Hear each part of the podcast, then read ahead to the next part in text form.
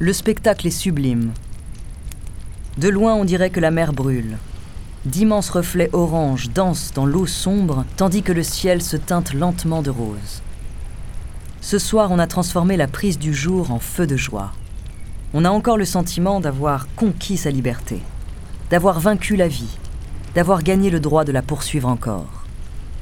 Les bouteilles de rhum circulent paisiblement, la fierté se lit dans le silence des yeux. En attendant que le capitaine prenne la parole, on a le temps de profiter de la chaleur des flammes et de l'ivresse qui vient avec la nuit. En avril 1718, Edward Teach commande plus de 200 hommes répartis sur trois vaisseaux. On a cessé de compter les navires marchands pillés par son équipage. L'audace avec laquelle ces hommes osent même affronter des navires militaires porte sa renommée jusqu'en Europe. Les survivants de ces attaques lui prêtent l'habitude d'allumer des mèches de canon dans sa barbe chaque fois qu'il part à l'abordage. La rumeur dit que le démon le rend invincible lorsqu'il dégaine ses sabres. En réalité, Teach est loin de la caricature du pirate assoiffé de sang, mais conscient du pouvoir d'intimidation qu'il peut tirer d'une réputation terrifiante. Il cultive les rumeurs et crée son propre drapeau. Sur fond noir, ce pavillon présente un squelette à tête de diable qui semble danser, transperçant un cœur d'un coup de lance tout en levant un verre de l'autre main. Plus rien ni personne ne semble être en mesure d'impressionner celui que désormais tout le monde appelle Barbe Noire.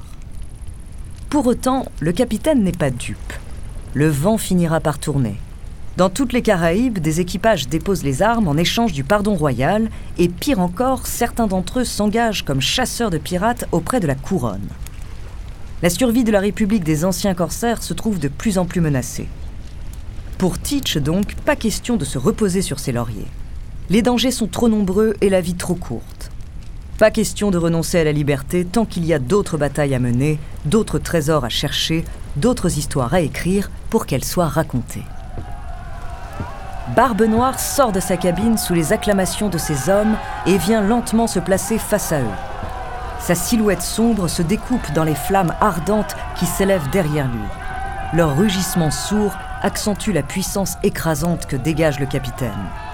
Il exerce sur ses hommes une fascination telle qu'il n'a jamais besoin d'obtenir leur attention pour parler. Il la détient de fait.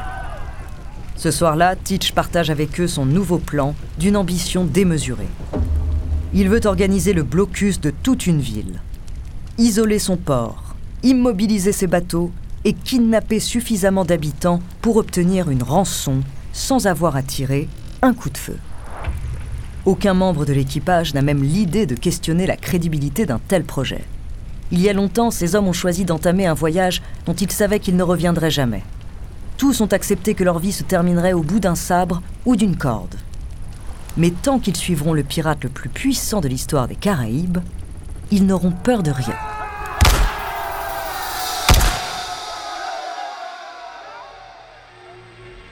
Bonjour, je suis Andrea Brusque, bienvenue dans Les Fabuleux Destins.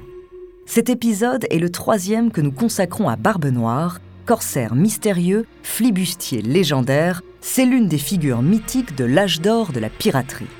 Dans cette troisième partie, je vous parlerai du blocus de Charleston, le plus grand succès de Barbe Noire, celui qui consacra sa légende et qui marqua son arène mort.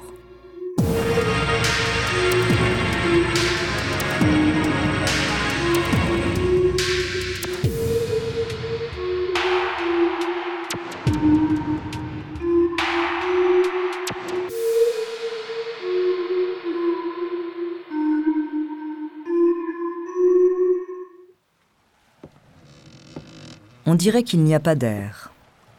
Pas la moindre brise dans les voiles, rien pour tempérer la chaleur suffocante qui s'est emparée du pont. William Howard, le quartier maître, fait lentement les 100 pas depuis plus de trois heures. Démarche droite, montre en main, mâchoire crispée. De temps en temps, il s'arrête, lève sa longue vue vers le port et après quelques instants la repose pour reprendre obstinément sa marche. Quand il croise le regard interrogateur d'un de ses compagnons, il se contente d'un signe de tête fermé.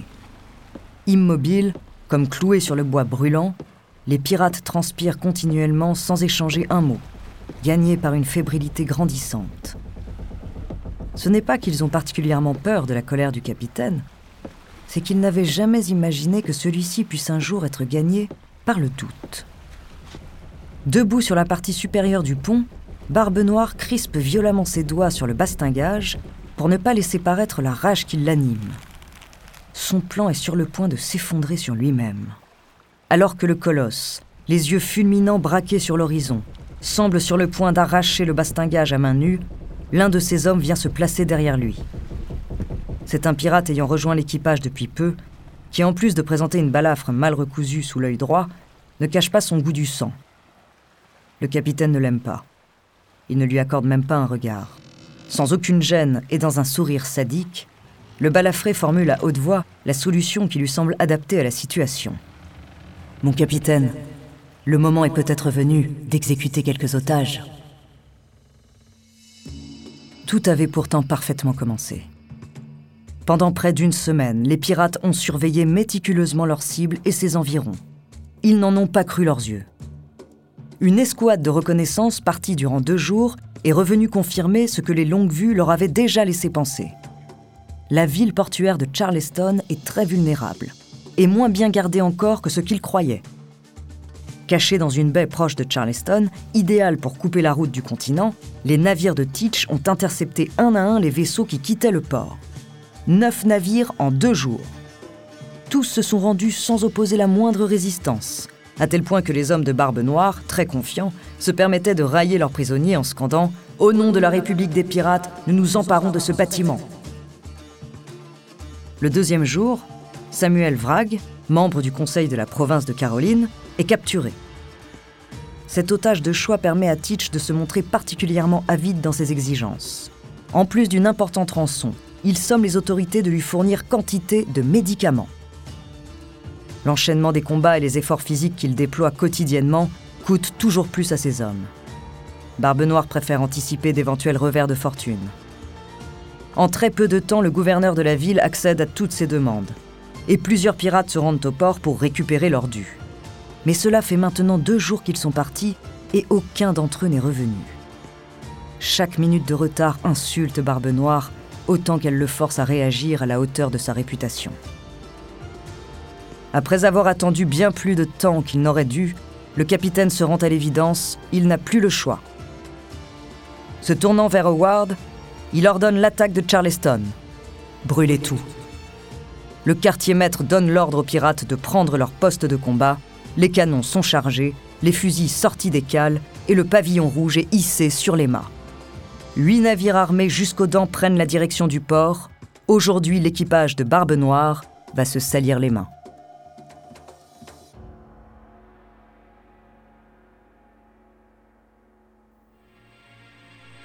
Avant de continuer cet épisode, nous voulions vous remercier pour votre écoute. Si vous voulez continuer de nous soutenir, abonnez-vous à la chaîne Bababam Plus sur Apple Podcast, cela vous permettra une écoute sans interruption. Ou bien écouter ce message de notre partenaire sans qui ce podcast ne pourrait exister. On se retrouve tout de suite après.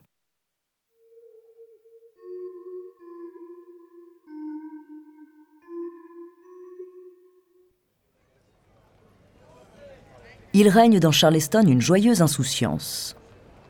La capitale de la Caroline du Sud, colonie anglaise resplendissante, ne cesse de prospérer depuis maintenant plusieurs années, et ce matin le marché du port bat son plein. Les domestiques se bousculent pour acheter fruits et légumes, tabac, coton, vêtements, rien ne semble manquer sur les étalages des marchands venus en nombre. Dans la foule se détachent aussi d'élégantes femmes de colons anglais. Raffinées, se protégeant du soleil à l'aide d'ombrelles immaculées, elles cherchent quantité de bijoux et de robes dont elles ont grand besoin. À cette époque, la haute société anglaise organise très fréquemment des bals, concerts et autres événements somptueux. À l'écart du marché, les tavernes sont des lieux de rassemblement plus populaires, habituellement très animés. Les hommes boivent en jouant au dés et parlent fort pendant que d'autres discutent des affaires qu'ils souhaitent conduire. Mais aujourd'hui, il règne autour des tables un silence, particulièrement tendu. Un pêcheur prétend qu'une flotte arborant pavillon noir mouille dans une baie voisine tout proche du port. Tout le monde sait que l'homme est un alcoolique notoire qui, n'ayant pas d'argent, a pris l'habitude de troquer son poisson contre du rhum. Les clients s'entendent volontiers sur son ivresse avérée et aucun d'entre eux ne porte de crédit à ses délires hallucinatoires. Seulement, ces dires sont corroborés par un autre homme, un marchand respectable qui affirme avoir aperçu plusieurs pirates rôder près de la maison du gouverneur. La peur se répand de table en table et les esprits s'échauffent au point que certains veulent en venir aux mains. Finalement, le marchand propose qu'un groupe de volontaires se rende à pied jusqu'à la baie pour en avoir le cœur net et qu'un autre groupe aille chercher le gouverneur. Une dizaine d'hommes quittent la taverne.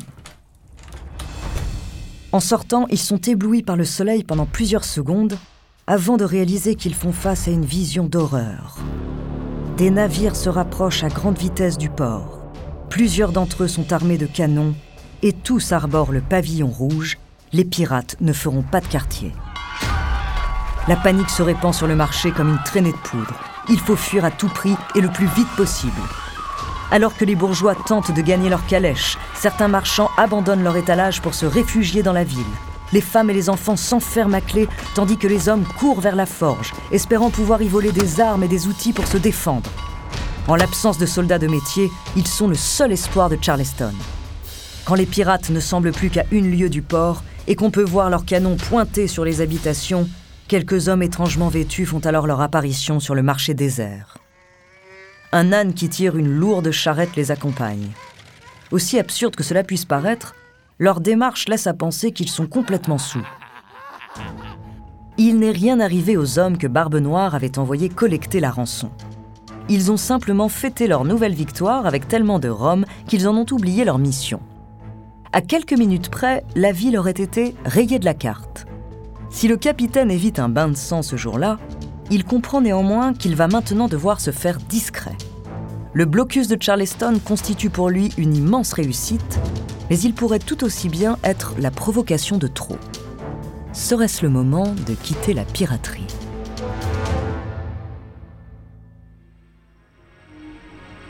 Merci d'avoir écouté cet épisode des Fabuleux Destins, écrit par Clément Prévost, réalisé par Raphaël Menou.